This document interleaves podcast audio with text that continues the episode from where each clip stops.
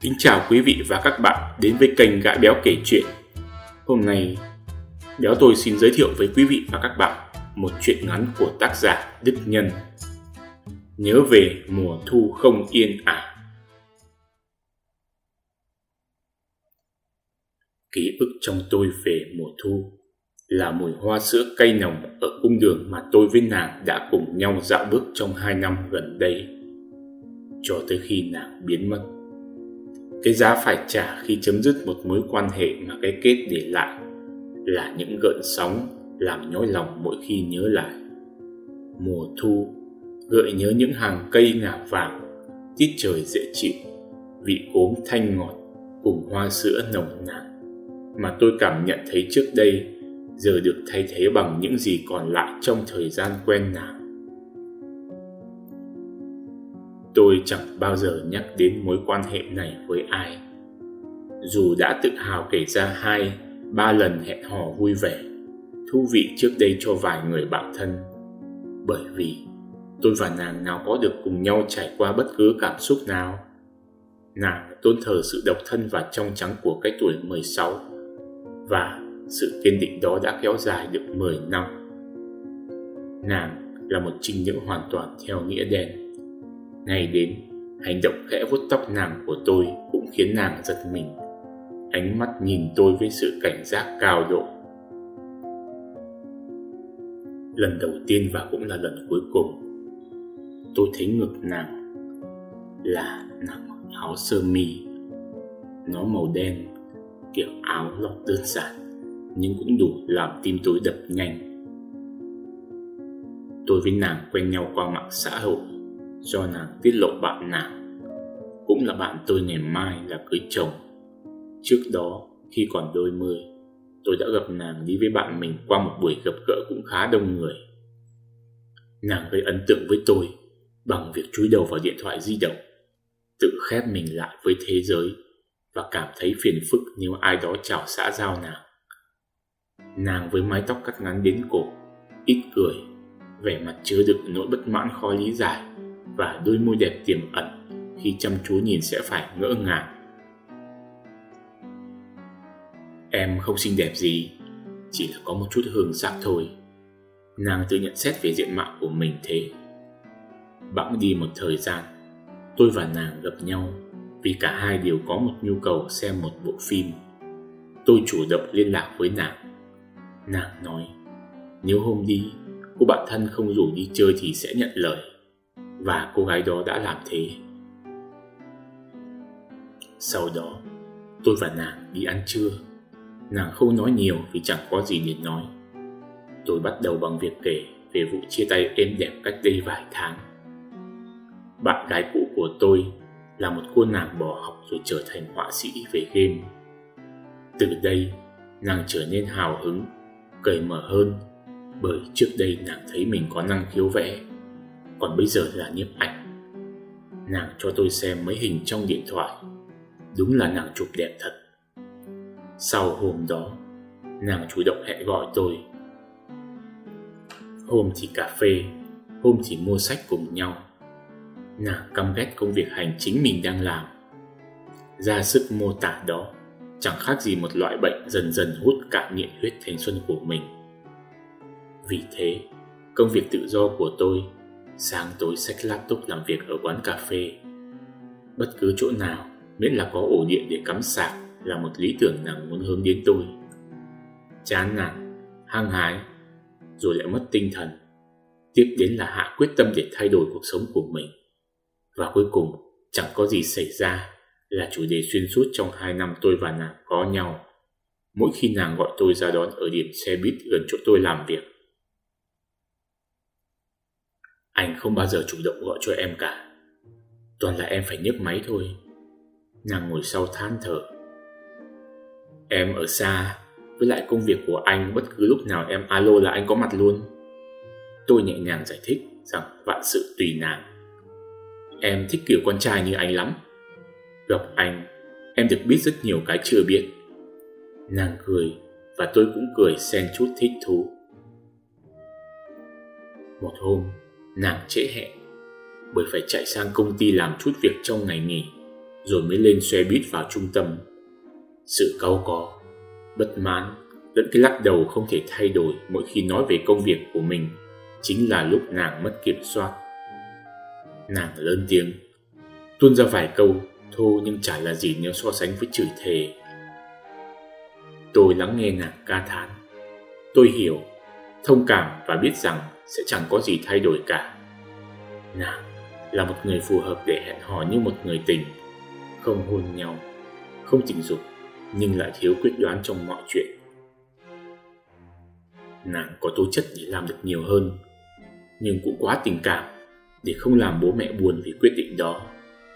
Ở nàng, sự thiếu nhân quán và không kiểm soát được cảm xúc đi cùng một quả tạ nặng chịu ở xích chân mỗi khi thức dậy đi làm và một ước mơ trở thành nhà đồ họa sống bằng tài năng của mình luôn song hành với nhau như âm và dương.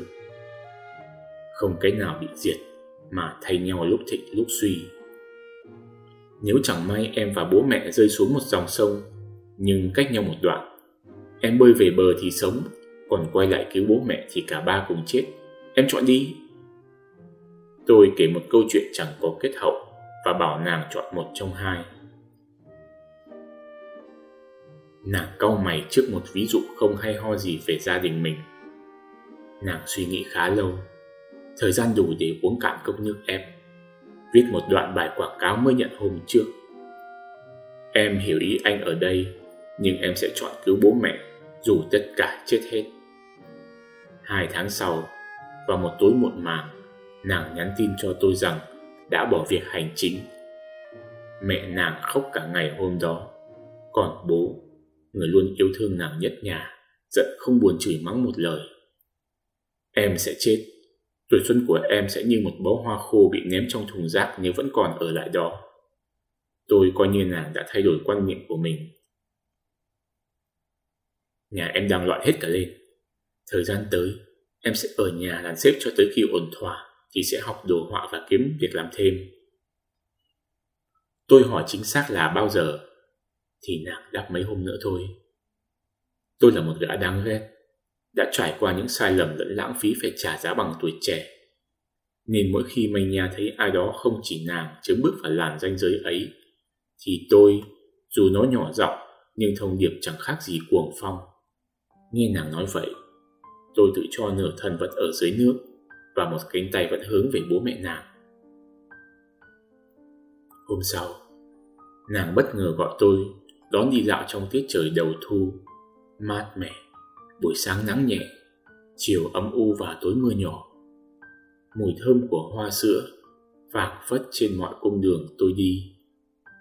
Ra tới tận hồ Tây, đi qua hồ sen đã tàn, vẫn cảm thấy vị thơm của cúng vòng, cùng hương nồng của hoa sữa theo gió thổi tới tận đây.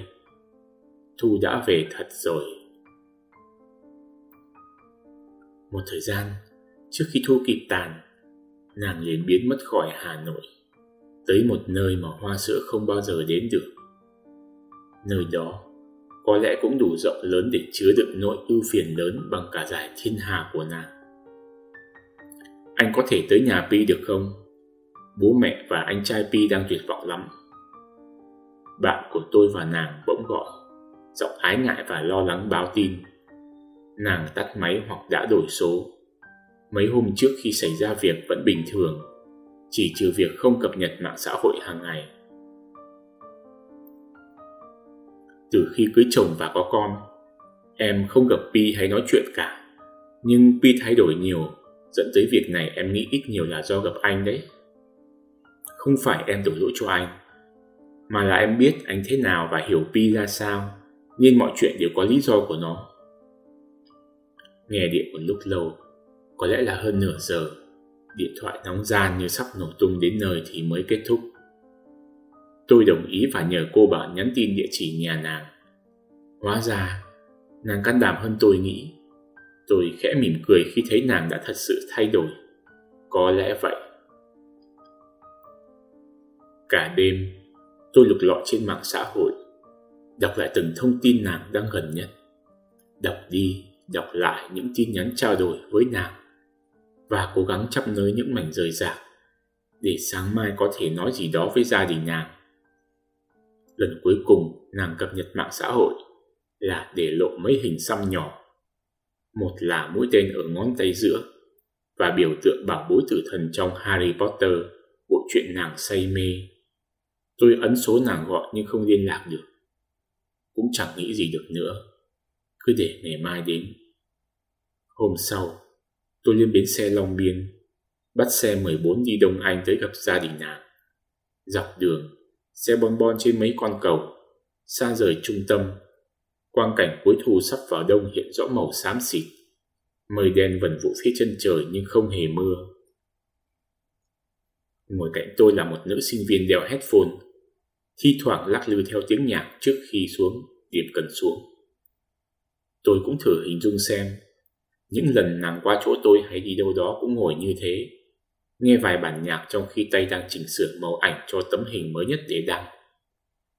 Thật sự, khi biết tin nàng biến mất, tôi mới thấy hình ảnh về nàng trong mình mới rõ ràng, như một bức tranh ngắm nhìn mãi mới thấy đẹp.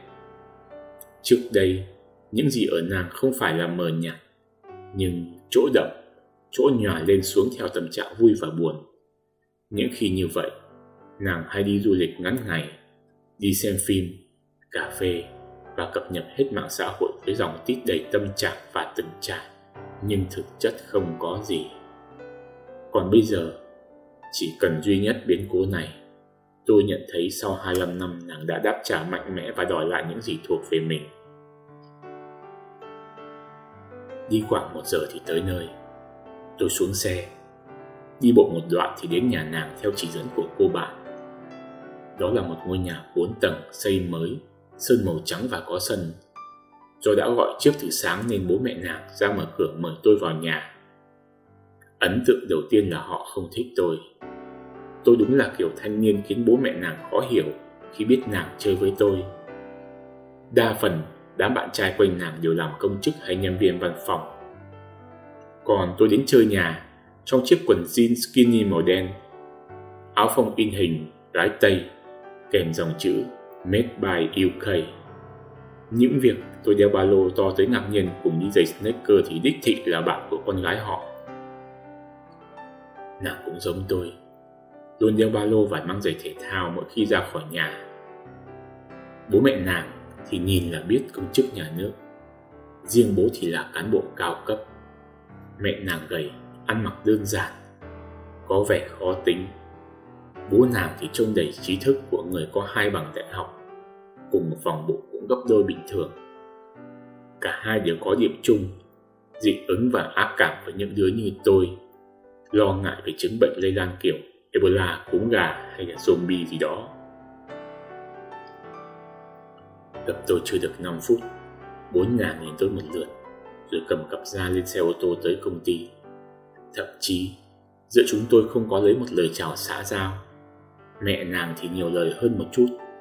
Hỏi tôi nhà ở đâu, bố mẹ làm gì, trước đây học trường nào, bây giờ làm ở đâu, lương tháng bao nhiêu, quen biết nàng lâu chưa và tại sao lại quen nhau. Tôi đáp lại hết và tin rằng đã làm cô sốc đến mức hối tiếc vì đã hỏi. Tôi biết, nàng cũng biết những chuyện của cá nhân tôi, chẳng khác gì quả bom hạt nhân từ trên trời rơi xuống khu kiểu mẫu nàng sống. Cảm giác đầu tiên khi ở phòng khách, thông với phòng ăn, là tôi không hề thấy một tí sinh khí nào của nàng. Nói theo kiểu, không thấy tầm hơi đâu. Nếu nàng thật sự cảm thấy đây là nhà, là nơi mình dựa dẫm sau một ngày làm việc, thì ít nhiều hình bóng đó vẫn quanh quẩn nơi đây. Nhưng đổi lại là sự áp lực vô lý và áp đặt của gia đình lên nàng. Tôi xin phép mẹ nàng dẫn lên phòng. Cô ấp úng vài câu hỏi lý do. Tôi nói có thể lần ra manh mối thật. Mẹ nàng chần chừ chưa đồng ý, nhưng đánh động tôi. Nếu cô gặp lại thì tốt nhất đừng làm phiền nàng. Pi nhà cô nhiều anh để ý lắm. Đứa này còn ông kia, cậu khác con cô nọ. Nói chung, Cô chỉ mong nó quay về, không làm gì cũng được. Thích mua ô tô cũng được, rồi vài năm nữa cưới chồng cũng không muộn. Cô sợ nó ra ngoài. Đứa nào xấu, dỗ ngon dỗ ngọt thì hỏng cả đời con gái. Cứ như vậy, phải một lúc lâu cô mới dừng và dẫn tôi lên phòng nàng. Lúc đó tôi nghĩ rằng nàng không bỏ đi trước khi phát điên mới là lạ. Uống cùng một dòng suối tư tưởng cùng với gia đình, thì ngày ngày có đi lấy nước ở suối khác về uống. Sau cùng nàng cũng sẽ tuyệt vọng, lao vào uống nước ở suối nhà và mãi mãi không tìm thấy bản thân mình. Đặt chân vào phòng nàng, tôi lập tức nhận ra những gì trước đây ở nàng mà nàng đã bỏ lại. Phòng nàng ngăn nắp, đồ vật trang trí đơn giản, khá tinh tế đúng theo gu nàng. Giá sách chất đầy những cuốn hai năm trở lại đây tôi và nàng cùng đi mua. Trên kệ cao nhất có xếp mấy mô hình ô tô nàng hay sưu tập. Này, anh tới đây làm gì thế? Đừng nói là anh tới để khuyên em quay về nhé. Không hiểu sao, tôi nghe thấy tiếng nàng giận dỗi vang lên trong tiềm thức. Không đâu, anh chẳng thừa hơi và rảnh rỗi đâu. Anh tới là để thấy em đã bỏ lại những gì trước đây của mình, rồi bước đi tới một nơi khác cùng với một con người mới. Con người mới đó chính là em. Tôi đáp. Em sợ lắm, nhưng em thà đối mặt với nỗi sợ hãi này còn hơn là nhìn thấy mình bị nhốt trong chính những tấm hình chân dung của mình. Em trong đó nhạt nhẽo, không dám lựa chọn và sống vì người khác. Vậy bây giờ hãy làm những gì mình thích nhé, rồi quay trở lại đây. Vâng, em không biết lúc nào sẽ quay lại, nhưng chắc chắn sẽ quay lại. Tạm biệt. Nàng cười. Mẹ nàng khẽ chạm vào tôi hỏi, đang nghĩ gì mà thần người ra? Tôi nhìn cô với ánh mắt khích lệ và động viên nói nàng vẫn ổn. Đang hạnh phúc cũng như không dễ bị dụ cho đi trinh tiết. Mẹ nàng lại nói gì đó, nhưng tôi chào tạm biệt, đi xuống tầng, mở cửa ra khỏi nhà và chậm rãi đi đến điểm xe buýt. Mọi chuyện chỉ có thế. Trên đường về, tôi thử gọi lại cho nàng một lần nữa nhưng vẫn không được. Hai năm quen nàng, Nàng chỉ nói một lần thích kiểu con trai như tôi và cho đến bây giờ cũng là lần đầu tiên tôi rung động thật sự vì nàng. Quá muộn cho cả hai, nhưng có lẽ đó là tốt hơn cả. Thà mối quan hệ này giống như một biểu đồ lên xuống thất thường theo hình chuông, thay vì một đường thẳng không có gì nổi bật. Bên trong tôi tự nói với mình rằng sẽ rất lâu nữa tôi mới gặp lại nàng gặp lại con người mới của nàng. Điều này đồng nghĩa với việc những gì đã cũ, bao gồm cả tôi, đều sẽ nhạt nhòa đi theo từng mùa thu đến rồi lại qua. Đúng ngày nàng biến mất vào thu năm ngoái. Tôi lấy xe đi dạo một vòng phố và hồ Tây, đúng theo lộ trình cũ. Thu năm nay đến muộn, mùa quên về thăm phố. Dòng hồi tưởng khiến trong tôi trào dâng một nỗi thất vọng khi chưa lập thu. Tưởng như sự ra đi của nàng đã mang theo mùi hoa sữa, cốm xanh thơm lừng lá sen mà không để lại cho tôi một chút gì. Ngoài một nỗi nhớ về mùa thu không yên ả, nhưng đầy ắp những xúc cảm khó phai. Các bạn vừa nghe chuyện ngắn lại nhớ về mùa thu không yên ả tác giả Đức Nhân. Sau khi nghe xong câu chuyện này, bạn có cảm nghĩ thế nào về hai nhân vật trong chuyện? Về chàng trai và cô gái ấy? Về mối tình của họ? Thật ra, câu chuyện này tôi đã đọc của Đức Nhân khá lâu rồi. Cô gái tìm cho mình một con người mới, cố thoát khỏi gia đình. Nhưng thật sự cô ấy có được tự do hay không? và hạnh phúc thực sự trong câu chuyện này là thế nào? Có người đã nói rằng, nếu cho câu chuyện này một cái kết có hậu hơn mà không lưng chừng như vậy, thì sẽ là một câu chuyện tuyệt vời. Nhưng hãy hiểu cho tác giả, nhân vật trong chuyện có lẽ sẽ hạnh phúc ở một tương lai xa xăm nào đó béo tôi xin cảm ơn các bạn đã lắng nghe câu chuyện này nếu thấy hay, hãy cho béo tôi một like, một share, đăng ký kênh và ấn chuông để những giá trị của gã béo kể chuyện được lan tỏa nhiều hơn đến với mọi người. Chào tạm biệt và hẹn gặp lại.